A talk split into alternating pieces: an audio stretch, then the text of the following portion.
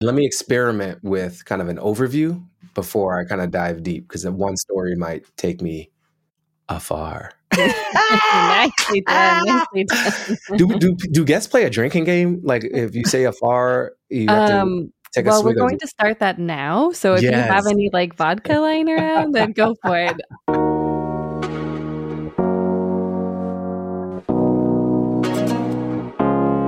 I'm Aislinn Green, and this is Travel Tales by Afar.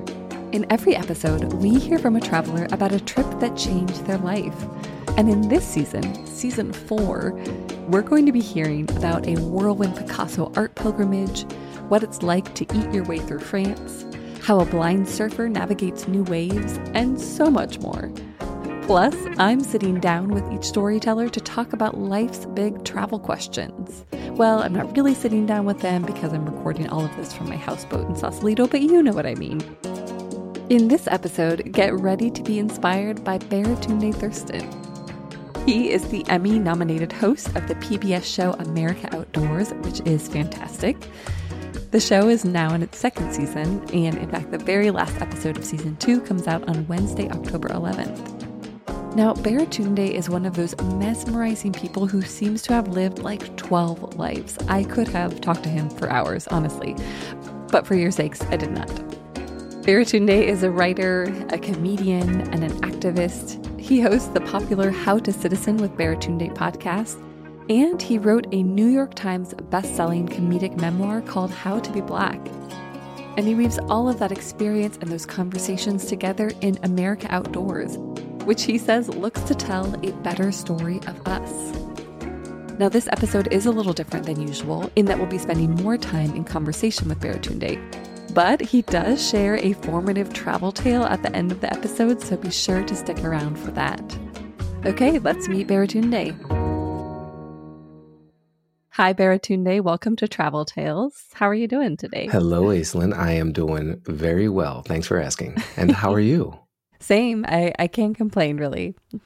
Well, we are here today to talk about your journey through season two of America Outdoors. And I was hoping that you could just tell me in a nutshell what is America Outdoors? America Outdoors is my PBS show. It is fully titled America Outdoors with Baratunde Thurston. And I play the part of myself, Baratunde Thurston. So I'm that part of the title. And this is a show that explores Americans' deep connection to nature, people who live, work, and interact in the outdoors. And I often think of it as America, long pause, outdoors. It's really a people show about humans who are deeply in relationship with nature. I love it. And it's such a good show. I can't wait to really Thank get you. into it. Yeah. in the intro, you say that you want to tell a better story of us. What do you mean by that? Mm, I think that stories shape our reality more than we often acknowledge. And we like to think we live in like this objectively real world, but primarily we know the world through mediation, uh, through story. We have an image of it presented by someone else. So we inherit a story of the world and of our place in it and and who's on top and who's included versus excluded who belongs and i think the story of us that we've been consuming of late is one of deep separation, uh, division, incompetence, ugliness. And I think there is a better story possible for us. And there is such a sense of unity and just joy. I felt like I was smiling in every episode, like this big smile, like, who are these amazing people? yeah, good. It's working. The drugs are working. They're working. you also talked about how our relationship with the outdoors defines us as individuals and as a nation. What would you say that relationship is at this moment in time? Complicated. it's complicated and it's beautiful. Different ones of us have different relationships. You know, that that story of us that has excluded so many of us in terms of who can even be American, who has a right to claim this place, is also tied up in relation to the land. That is part of our legacy and our current reality. So there's there is trauma, there there is pain connected to that, and there is a deep sense of identity in a positive sense. You know, as I've traveled around making this show, people are proud of their natural resources the way they're proud of their sports teams. Yeah. They're like, you got to check out our river. You got to check out these manatees. You got to go out to these canyons. You got, have you been down to the fishing hole? Have you been to the, and there's a deep pride in place. And as we increasingly attempt to live in the cloud, I, feel an equal call to plant our feet firmly in the ground. And, and I've been excited to meet folks who are feeling that same tug downward, inward, and, and, and crafting a story of us that is not just a human one. It's a story of like, this lake is a part of me. If you're the Klamath folk out in Oregon, or, or this ridge is a part of me, or these hawks are a part of me and a part of my sense of community. I've encountered deep pride, deep identity, and through that, folks feel a call to preserve and protect and, and extend access to those of us with different abilities who may not always be physically welcome in these outdoors, or to those of us who aren't yet here who still would prefer, given all other options, to live on Earth, uh, which is becoming increasingly difficult with climate change. And so this relationship has a lot of ramifications, and I've really enjoyed exploring all that. Do you find that the more that you kind of see these places and you connect with that sense of kind of pride and identity, that your desire to help protect and preserve these places also increases? 100%. Yes. When I go to Salt Lake in our Utah episode, and I'm fat pedal biking with this climate scientist, Ben Abbott, who feels called to protect this resource and this lake and this part of identity as a Mormon and as a climate scientist. First of all, like, yo, that's complex. yeah, that's beautiful. Yeah. When I used to hearing that, I feel called to protect that lake too. We are biking where water used to be, where it's supposed to be. I pulled up Google Maps and it thinks I'm in something that's blue. Yeah. And like, I'm not. I'm in something that's very brown and a little toxic. So, yeah, I feel like I want to adopt that initiative. I want to scream from the rooftops what Ben shared with me that we've got five years before the Great Salt Lake is no longer the Great Salt Lake. It, it just becomes a historic fact and an artifact as opposed to an a present fact. So yeah, I feel motivated when I when I go to the Okefenokee Swamp in Southeast Georgia, and meet Reverend Antoine Nixon, different religious tradition, same calling, this religious calling to protect this swamp, which is holding so much carbon for us, which is providing drinking water to millions of people in the watershed in that North Florida area. I'm like, yeah, I've got to protect this swamp. Let's go. Well, I wanted to go back a little bit before we go forward. When and where did your relationship with nature begin? My mom was a, you know, she she rode a bicycle around as transit with my older sister Belinda, and she always loved being out in the woods and in nature. So she wove in nature to my childhood in the form of the Boy Scouts and kind of enlisting me in that in the early age in the form of activities taking me and my friends out of our block situation, which was a deteriorating one through the 80s. Playing outside right there on the street was not advisable. But we lived near Rock Creek Park in Washington, D.C. And so I would go there with my friends, and my mom would organize these excursions. And we would take this beautiful bike paths in DC. They go all the way past the airport out to Monticello. You know? cool. And so we were riding along Rock Creek. We're hiking along the C&O Canal. She joined the Sierra Club. I mean, my mom was a certified hippie. She yeah. she literally wore tie dye, shopped at Natural Food Co-op, and had anti-nuclear power, you know, stickers and posters. Right? So she she had a deep environmental and like earthly appreciation and uh, so that's where it started for me with with moms and with her attempt to invest in this relationship alongside me and give me safe places to explore when the streets became decreasingly safe. It's amazing how powerful that can be, right? Having a parent who pushes you to do it and shows you how. We did a lot of road trips. We had this Datsun B210 station wagon. oh and we hit up the entire East Coast before I was 12 years old. I'm you know, from Florida to Maine. We stayed at state camping grounds, uh, KOA uh, campgrounds, national parks. I mean, I remember visiting Acadia National Park in Maine. I remember campfires with park rangers on the uh, Outer Banks of North Carolina. I remember the wild horses of Chincoteague and Assateague and the crabs of the Chesapeake Bay. So all that is just it just it's what childhood meant. Oh, that's awesome. well, and that seems like that directly, you know, or maybe indirectly took you to where you are today hosting the show. it, it was it was indirect and then eventually direct. You know, my mother she was just trying to survive and make sure I did too. And so the way two ways she did that was here's a bike, mm-hmm. go ride, but not too late, but go ride, but not too far, but go ride. and here's a computer. And she was a programmer for the government. And so she knew about the computer thing well before most people in the world did. Wow. Yeah. And and I wasn't my mom wasn't like Bill Gates. You know, she was just a real humble, non-college degree holding black woman from DC. But she found her way into this universe and and brought me into it. So as I continued to grow, I took this computer thing very seriously. Yeah. And and that powered me. And I took like arts and performance seriously. And the outdoors just receded. But as I got into college, always had the bike as part of my identity, but primarily it was commuting, you know, and sometimes I'd ride along the river for stress relief. But I hadn't gone camping in years and I moved to New York City, which is not known for its outdoor exploits. And on occasion, everyone when I was there, I would find some way to. I kept the bike and I took up surfing at, in New York. But mostly, I was in this internet media universe and in this political digital universe.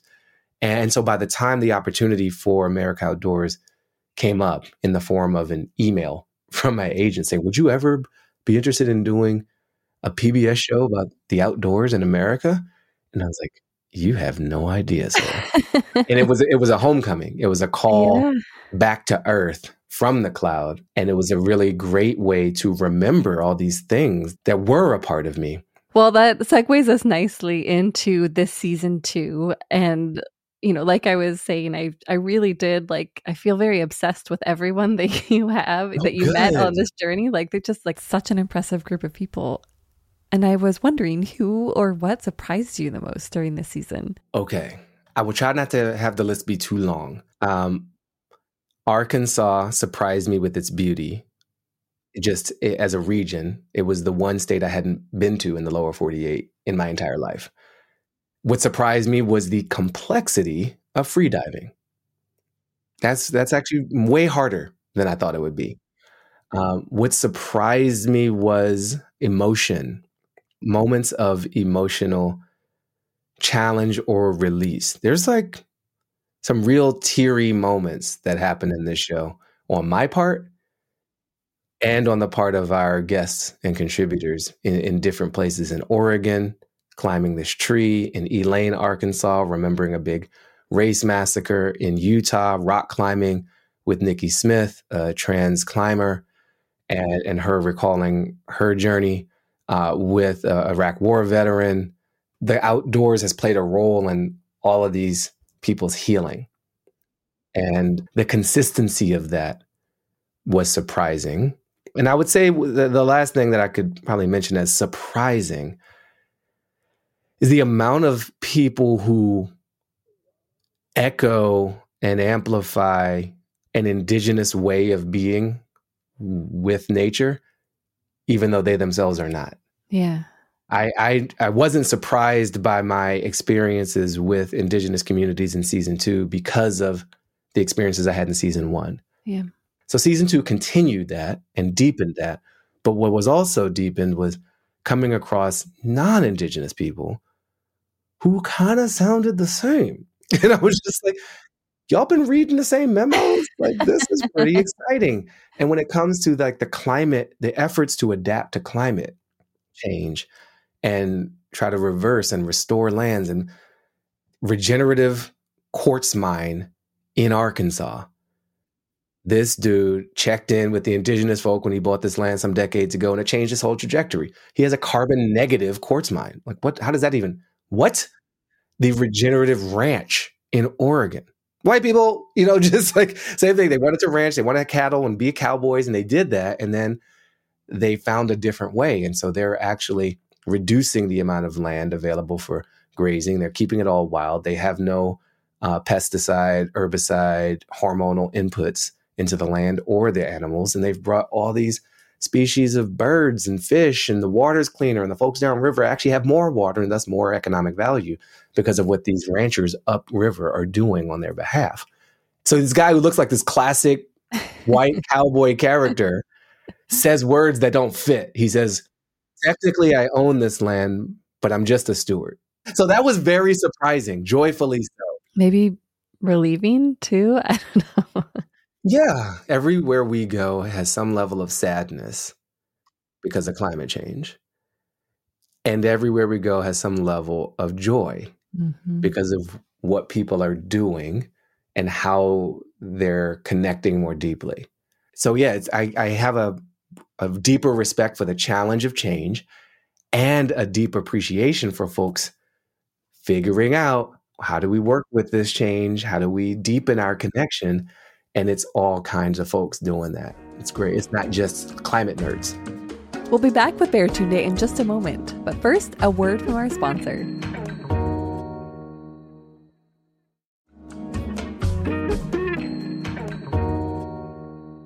in episode one, you traveled, I think, all 246 miles of the Suwannee River. Yes, yes, right? absolutely. Headwaters to the mouth. What was that like? It was amazing. I was in so many modes of transit. I started in a canoe. I I, I was in a, a, flat bottom, you know, swamp boat. I forgot what the names of those are, but I was in kayaks. I was in wetsuit, just swimming. I was on motorcycles, jet skis, automobiles, and, and plain old fashioned motorboats. So that's like I don't know eight different forms of transit to to move down this river, and you see the river change.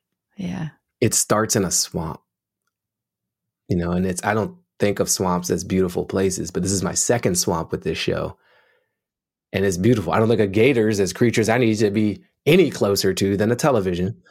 But here I am out here in the swamp, and gators are dropping in, and I'm stepping out the boat against all evolutionary instincts to, to, to film a conversation on this peat bog, and nobody got eat or bitten. So I'm here to, intact to, to talk about it and it's you mm. know at each turn of the river the water's a little different the current's a bit different the types of people and the types of activities are different. But what's common is the connection and the investment and the like essentiality of the river. There's people out there with their beer cans and their lawn chairs there's scientists out there with their drones and everybody's focused on this river and recognizing its power its role in their story or or in their dinner you know or, yeah yeah in their livelihood. Yeah, absolutely. Um, Love that. one of the people, and you mentioned him earlier, that you met at the very beginning of the episode was Reverend Nixon. Yes. And one of the things that really stuck with me about that conversation was how he talked about uniting faith and nature, which mm-hmm. was so beautiful. And you know, I would say that most of my like quote unquote religious experiences have happened in nature or you know, kind of nature adjacent. And I was yeah. curious to know if nature is spiritual for you in some way or has become so, or like as you've kind of reconnected with it through the course of the show, like has that shifted for you at all?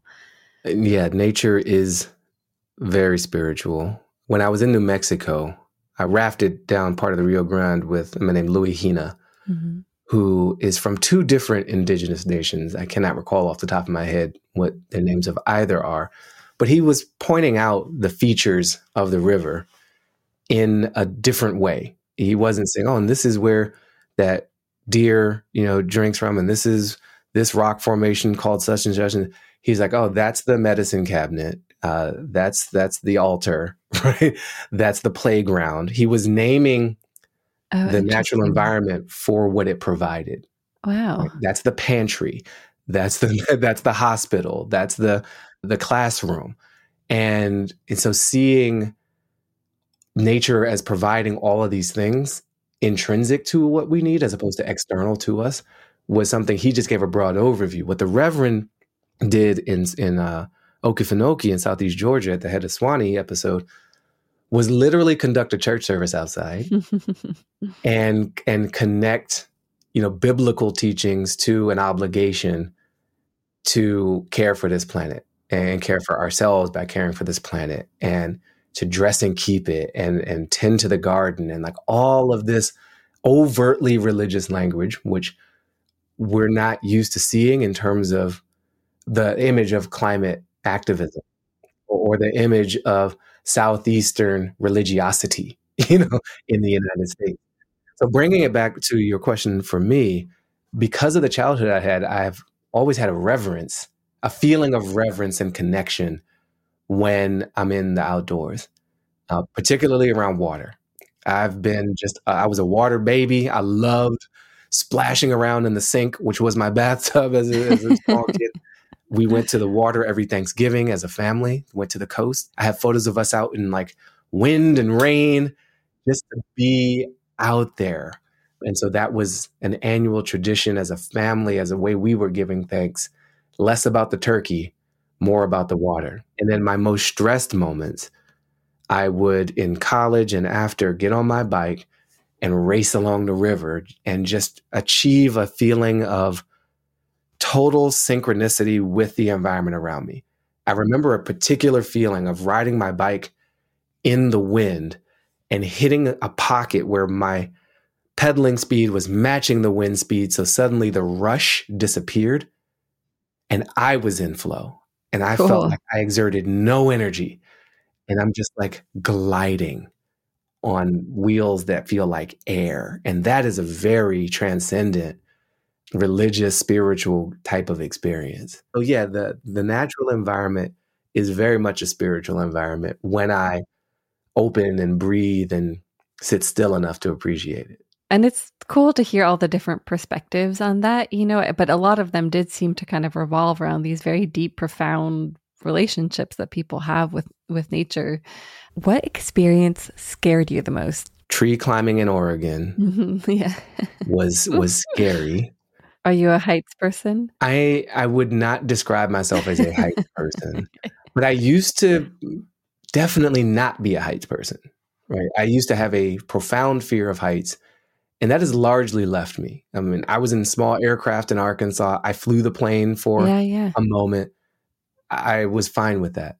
Uh, paragliding, you know, I did that on this episode in our Utah episode in tandem with a professional. And I was actually fine with that. Walking off the edge of a perfectly good cliff, still not my instinct, but trusting the updraft and the physics that this guy knows. Okay, getting too close to the highway, like let's turn. Yeah. Not my thing. He offered to let me pilot it and steer. Like, no, I'm going to be a great passenger. That's my role.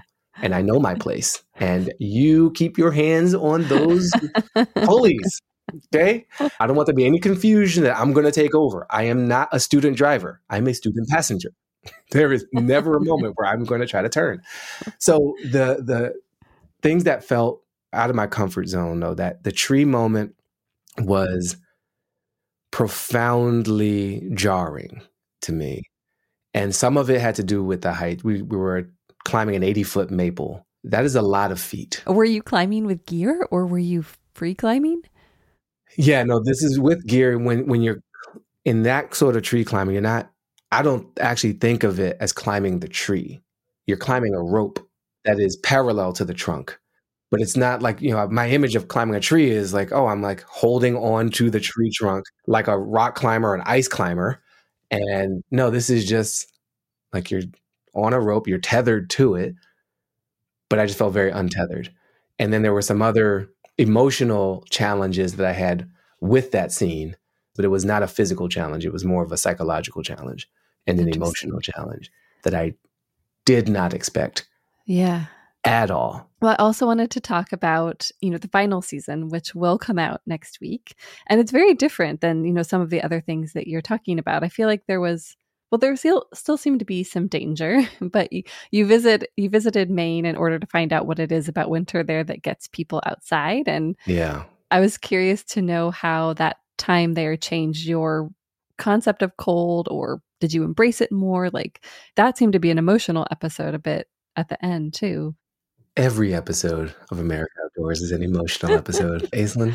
So Maine was in part a return to a place I've known. Maine was a, a frequent stop in my childhood, going up to Bar Harbor, Acadia National Park, big trip with my mom. I lived in Boston for many years. So I have a association with it. And being in New England for 12 years, Maine is kind of part of the, the landscape. And I've explored it a little bit in my life. But the wider perspective of cold serves a purpose. It's not just pain, it's not just to be avoided. And what I came across with the Mainers, the Mainiacs, is a really pragmatic need to accept and embrace cold if you want a full life. Mm-hmm. Many of us can afford to avoid uncomfortable things. That is the premise of most of our society, right? Sure. because life is just mostly uncomfortable, and we've built economies of scale around minimizing discomfort. In Maine, there's just some unavoidable parts, and cold is one of them. So I found multiple perspectives from people there who were metaphorically and actually embracing the cold and seeing it as a feature, not a bug. Yeah. yeah. yeah. It's quieter now. You know, you can get access to this type of food now. There's this religious experience available to you now. There's this appreciation for summer because you've embraced the cold in winter and fall and spring because it's a lot of cold time up there. I got to go out on this oyster boat and get an industry perspective and a delicious culinary perspective on Maine identity and cold and a climate perspective because these are former lobster folk. Yeah, yeah. And they're becoming oyster folk because the lobsters are moving to Canada and it ain't for the mm-hmm. healthcare, right? it's because the temperatures are rising and they're moving north. So the humans of Maine are adapting. And Mere Point oysters are some of the best I've ever had. And any opportunity to eat on camera, I will do it. I spend time with very young kids who get oriented to the outdoors through winter activities in a way that's like acclimating them. I saw people bring their little babies out to like a 5K ice run. you know, these people do snowga. That is yoga in the snow. Yeah. That's hardcore. They're different up there. They're different. They're like Canadians, but they're ours. Our very own Canadians. Uh, not to move away from the topic of Snowga, which is fascinating, but you had mentioned earlier there's this thread throughout the season of the ways that nature can benefit or heal us. Yeah. And there was a conversation that you had in Maine. You went on a snowshoe with a group that's using nature as part of the recovery process. And that just seemed to really exemplify that connection. Why do you think that nature can help us with something as hard and as isolating as addiction? I think nature is a powerful role model for those of us who've been through anything hard. Nature is a story of recovery. Yeah. It's a story of storms come and wipe something out, or fire comes and burns something out, or drought comes and dries something out. And yet nature is still here. You know, it is relentless in facing challenges and relentless in adapting to and recovering from those challenges. And so for us as people, we get burned. We get knocked over. We some part of us dries up and one of the ways we recover is to know that recovery is possible. And, and so for the people in, in WMARI, the Western Maine Addiction Recovery Institute, they are, you know, dealing with substance abuse disorder and finding, I think in part, some allies you know, in in the woods, in the trees, and and uh, I think a lack of judgment. The trees don't expect anything from you. Sure, they they're just there for us to lean on and breathe better because of. And there's a sense of awe and beauty. And I remember, you know, one of the uh, folks we spoke to, I don't know if it was Kari or Aaron, but just to be able to appreciate beauty and feel like you deserve after whatever harm you may have caused someone else because of substance abuse, your humanity gets restored. And I think, you know, to tie it further to the indigenous thinking that we kind of started with, when we help nature heal, we help ourselves heal. Mm-hmm. And that was a co- consistent refrain from Louie in New Mexico to Mick Rose in Portland. We help nature to help ourselves. We heal nature to heal ourselves. And going out and trying to restore a wetland or bring back some bird species or tend to a river or plant seed pods here or New Mexico. My goodness, talk about the fire, the burn scar in New Mexico. And and these kids who are out here working to accelerate the return of this forest that all the generations have only known is there and now it's not. That's going to help them recover. And it gives a shared purpose and it ties you back to your place, even as that place changes. And there's something about being tied to something that's a like a collective and something that's bigger than us yeah. you know like that's to feel small it's humbling. in a good way yes. you know like it's really great to have all these problems in our lives yeah. whether it's something as heavy as addiction or as light as an overflowing inbox yeah and and take a pause from from that weight of our human existence and just appreciate the humility of our human existence and the interconnection it's not just that, oh, nature is so big and I'm so small. For me, it's that nature is so big and I'm a part of it. Mm-hmm. I'm like a part of this big, beautiful thing. When you look up at the night sky, this is the free drugs. look up at the night sky and see the Milky Way. A- as you remember that you are part of the Milky Way, you are inside the thing you are looking at. What? Come on, man. um, well, I think all of that really comes through on the show. What Good. What do you hope that viewers walk away with? I hope they think this is on PBS. What? This looks. This is amazing. How is this a PBS show? My taxpayer dollars at work. Yay! Uh, let me pledge more. And and I hope that they think. I hope they take away that we have reserves of resources, of belonging, of community right outside our door. Hmm. We are literally disconnected from other human beings, from Earth, from history, even as we're technologically more connected than ever.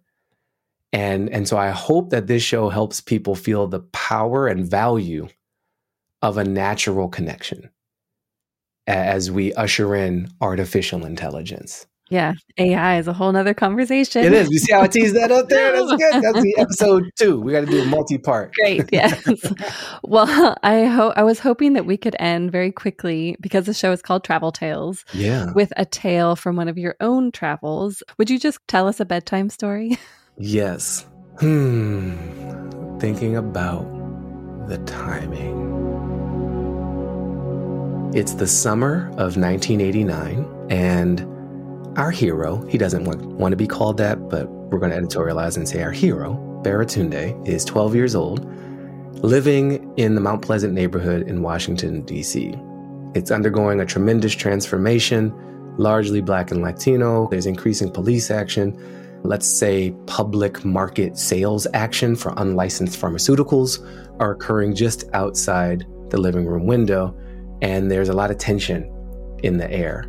His mother stressed about where he's going to go to junior high school, stressed about finances, stressed about safety. And so she and he orchestrate a great escape an escape to see America by train. And they purchase, well, they is being very generous to Baratunde's role in the fiscal operation here, but Baratunde's mother purchases a rail pass, which allows a level of unfettered motion for a fixed amount of time on certain types of trains during this most magnificent and life defining summer. They set forth from Washington, D.C. on an Amtrak bound for Chicago.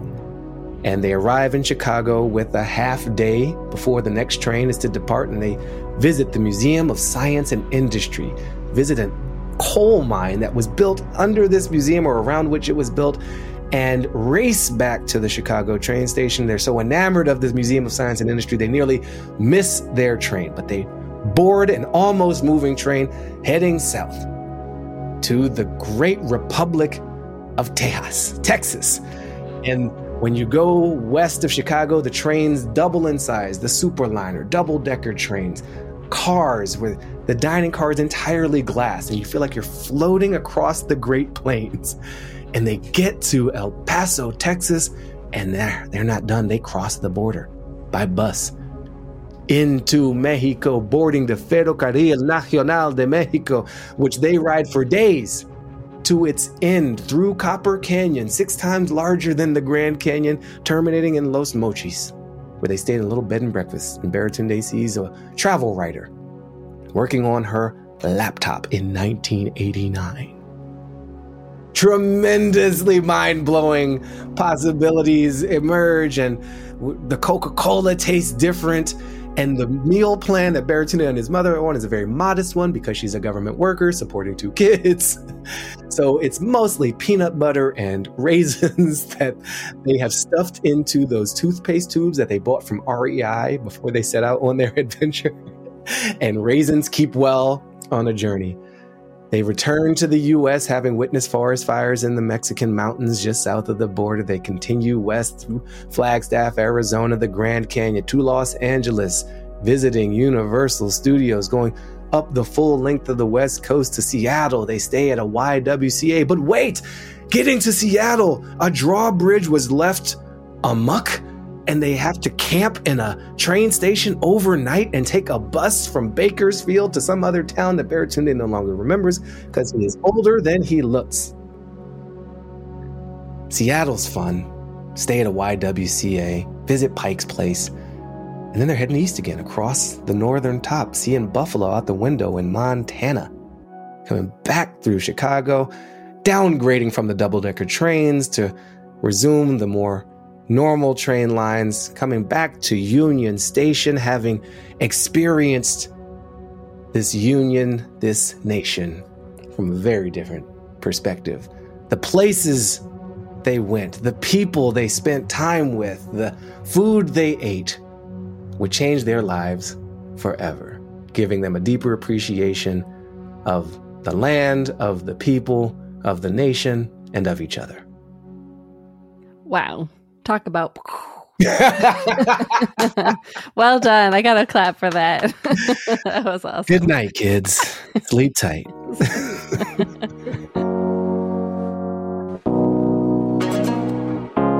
How is that for bedtime story? And that was totally unrehearsed. To learn more about Baratunde, visit baratunde.com. You can subscribe to his podcast, How to Citizen with Baratunde, wherever you're listening now. And of course, you can watch America Outdoors with Baratunde Thurston online at pbs.org. Ready for more travel tales? Visit afar.com slash podcast and be sure to follow us on Instagram and X. We're at Afar Media. If you enjoyed today's exploration, I hope you'll come back for more great stories. Subscribing makes this so easy. You can find Travel Tales by Afar on Apple Podcasts, Spotify, or your favorite podcast platform. And be sure to rate and review the show. It helps other travelers find it. This has been Travel Tales, a production of Afar Media. The podcast is produced by Aislinn Green and Nikki Galteland. Music composed and produced by Strike Audio. Everyone has a travel tale. What's yours?